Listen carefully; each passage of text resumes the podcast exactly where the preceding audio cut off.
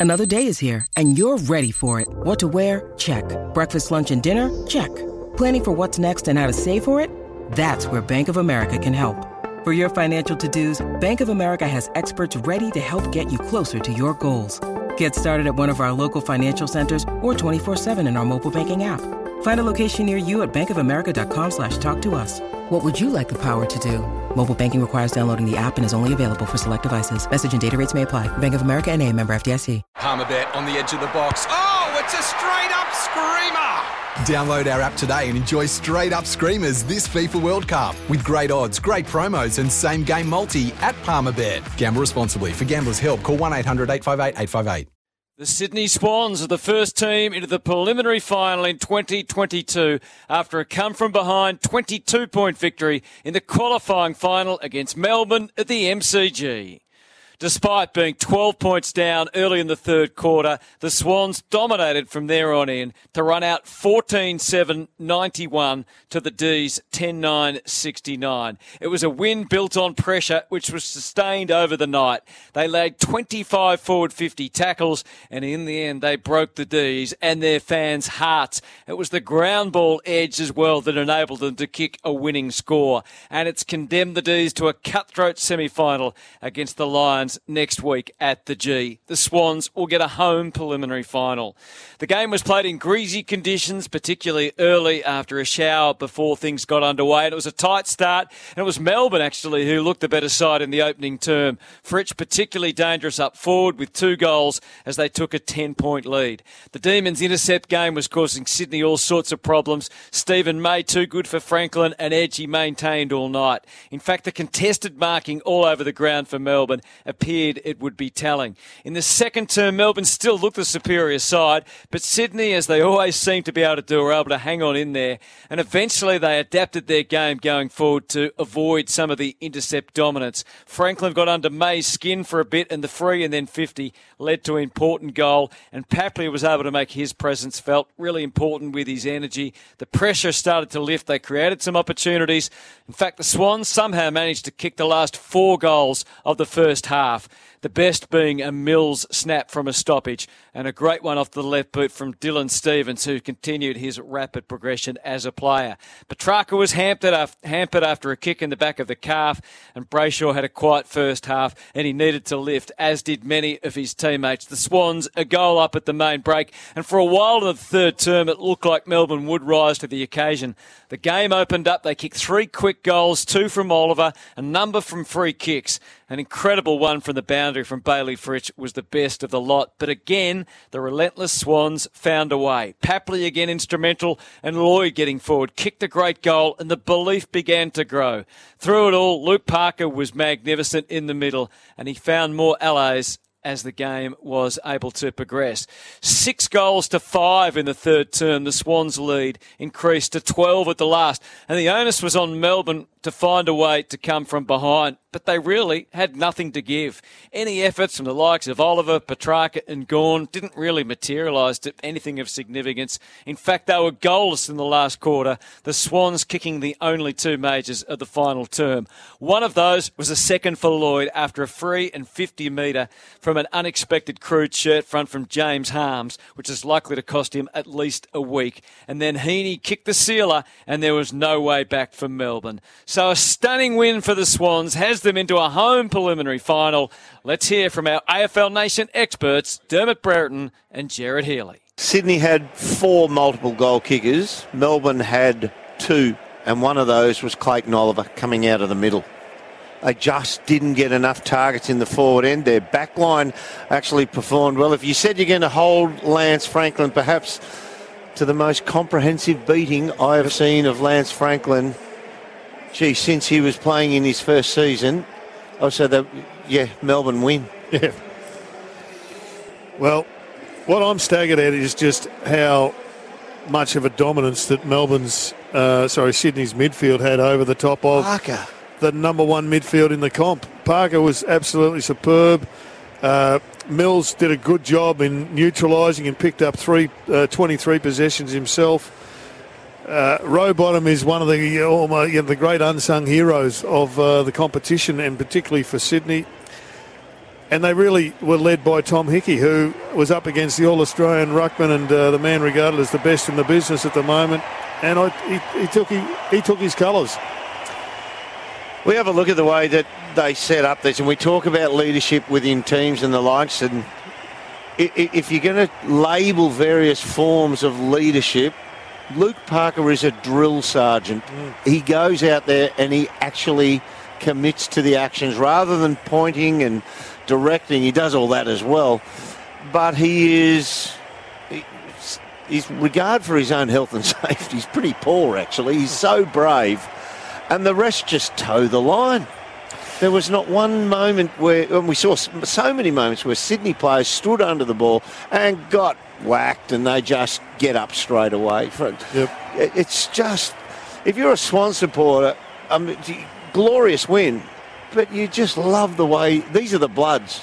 They they play like the Bloods. And there were great scenes after the game as John Longmire and his team of youngsters on the rise and veterans like Sam Reid, Tom Hickey, and Lance Franklin all played such an important part. The coach, John Longmire, delighted. Let's hear from the winning coach.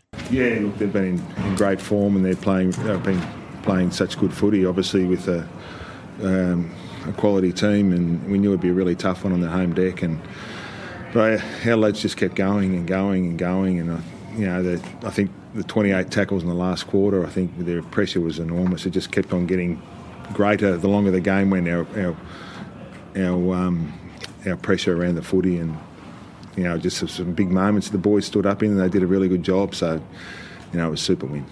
I mean, there were two times especially when Melbourne got those real um, surges, like early in the second, early in the third, and yeah. very often opposition teams sort of wilt under that. But your ability to respond both times must be really pleasing you. Yeah, that's uh, Melbourne do it really well. They do it as good as anyone. Don't they? They just um, they surge and they kick goals, multiple goals in a short period of time. But start start of the third, it was you know, there was a few free kick goals. I think there was two or three of those. There was a couple of things that that um, didn't work out and. Um, to, to our players' credit, they kept their head up and kept on working at what they know works, and and keep persisting at, at um, the sort of footy that they knew would get us get us back. They didn't panic, and um, they stayed composed and and went back to what we do. You feel like um, it's sort of a testament to your evenness as a team? I mean, you haven't got great performances from Buddy or McDonald, Heaney pretty quiet, Warner pretty quiet, and yet you know you've come out and turned around a three goal deficit for a great win. Yeah, look, we, we think we've got some good players, but it's it's just not about that. It's you know it's about an even. It's about being even and everyone contributing and and and making sure that we all know what our role is. I know it's you know it's a it's a cliche, but it's a it's a real one. You know, it's just everyone working together and understanding what works for us uh, as a team. And um, if you're not having a great night, still still getting stuff done that we need to get done and um, it was an even performance, and everyone contributed, and even the blokes that didn't have great nights, and um, you know, it's about the, the, the, system over the over the course of four quarters, and, and keep working at what we know works. Some good examples of that individually too, like Buddy, well beaten early by May, but sort of you know willed himself into that physical contest in the what second quarter I think it was, and then um, that little cameo with Gawn and Hickey in the third quarter, where mm. Hickey gave away the free, Gawn kicks the goal, and then Hickey mm. comes back and he answers the goal. Yeah, that was at the point of that sort of period when we gave away those frees and kicking goals. And look, they they were clearly dominant in the air, and um, and so you know we, we needed to. There was a few things we were talking about during the course of the game, and Steve May's a brilliant player. You know, he's a brilliant player. So. Um, you know, but I thought once we got it to ground, uh, a bit of dirty ball, wasn't perfect footy at times, but then we get on the hunt. And when we got on the hunt, um, I thought we were pretty good. And um, and so um, you know, sometimes it's just about getting the ball forward and, and getting to work. And I thought that was you know the ability to be able to respond. And Hick was a good example of that. In the end, the Swans winning 14 7 91 to 10 9 69. Hayward, Lloyd, Papley, Reid, as is the Swans' way, were all multiple goal kickers. So for Melbourne, they have to recover after really only being able to kick 10 goals for the night. Fritsch kicking three and Oliver two, where they're only multiple goal kickers. The best, of course, was Steven May with his job on Lance Franklin and Oliver, who found plenty of the footy but really didn't have the influence we're used to. Let's hear what Simon Goodwin, the coach, had to say post game.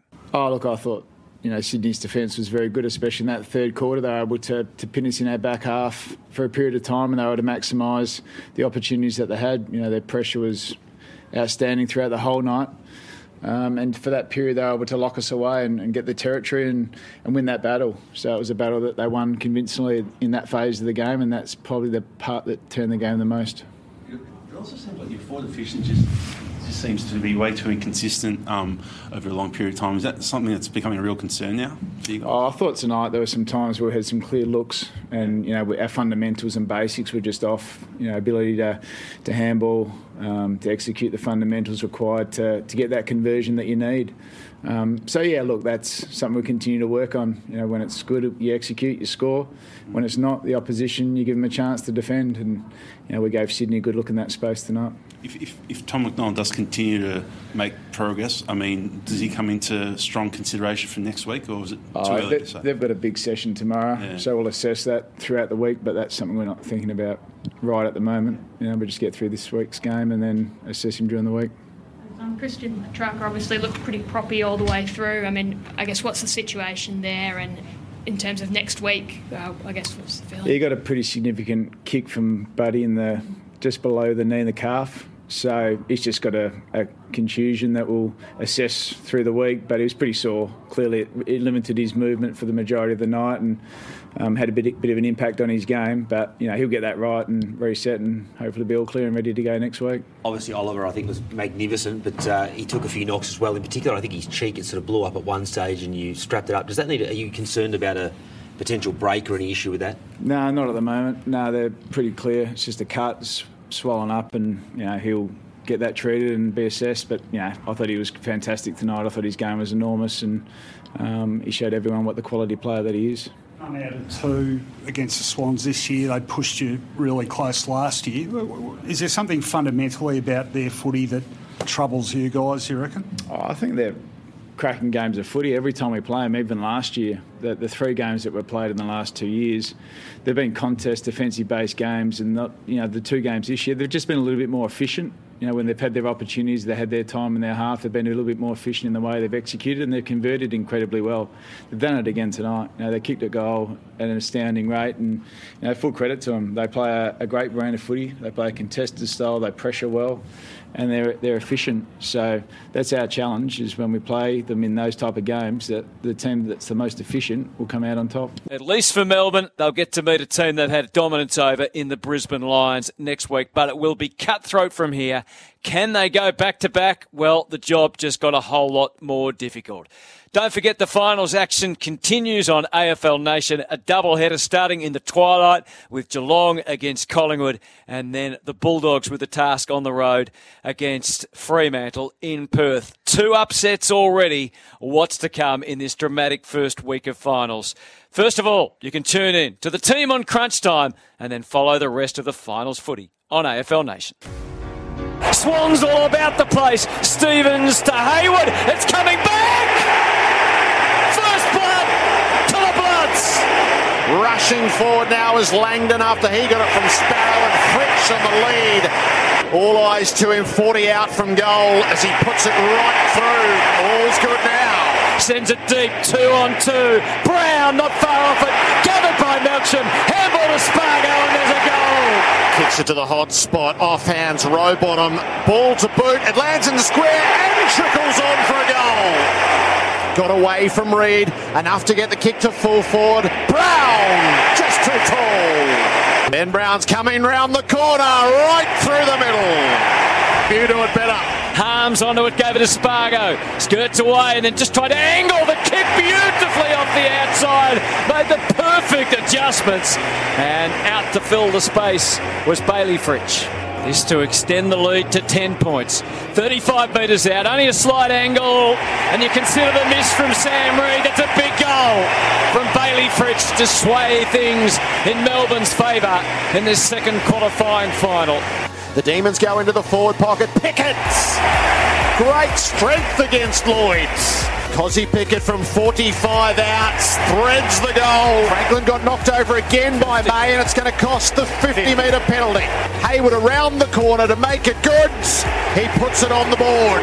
Kick wasn't perfect. Allowed the Swans in. Here's Warner. He decides to shape the kick for Papley instead of blasting away. He's on his approach ever so slowly. Quickens now. Fires at goal and hits the target just 40 out from the Sydney goal. It goes up. Jackson tapped it straight to Mills. Fired at goal. Swans are in front. Wow. Hasn't that changed in a hurry? Stephens with footy in hand. Gets to 49. Probes superbly. What an inventive moment from Dylan Stephens. Paddy McCartin made the initial spoil. Fritsch underneath.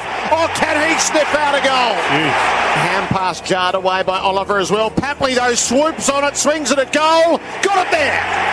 Oh, that was crucial. But his kick doesn't clear the defensive area. Picked up by Lloyd. He has a shot. Oh. The Lloyd's prayer is answered. What a goal! Florent comes away after receiving from Rampy. From behind Reid. He's directly in front of the city end. Big kick. Can he kick? The Swans lead by 13. Hayward trying to force his way through. Jackson beat him to the punch. Oh! oh! Harmes has cleaned up. Lloyd has gone down. He's got up, but they come for Harmes. It'll be a free kick. And a 50. Hey, what a right to the goal mark. square. Didn't he get up quickly, Lloyd? Bodwell get a look at the. Oh, that's he's going to be lucky to play any more games in the finals. Young Harmes. Meantime, Lloyd's kicked his second. Fox had a go. Rowbottom to the square. Heaney with the goal. They're going to win. They are not to be denied, the Swans. That makes it 24 points. Exactly halfway through the final term. A last gasp goal, perhaps. It won't mean anything. No, it came loose. Sydney have control of the footy. The siren about to sound at the MCG. And the winner is Sydney. Melbourne's back to back campaign is now backs to the wall.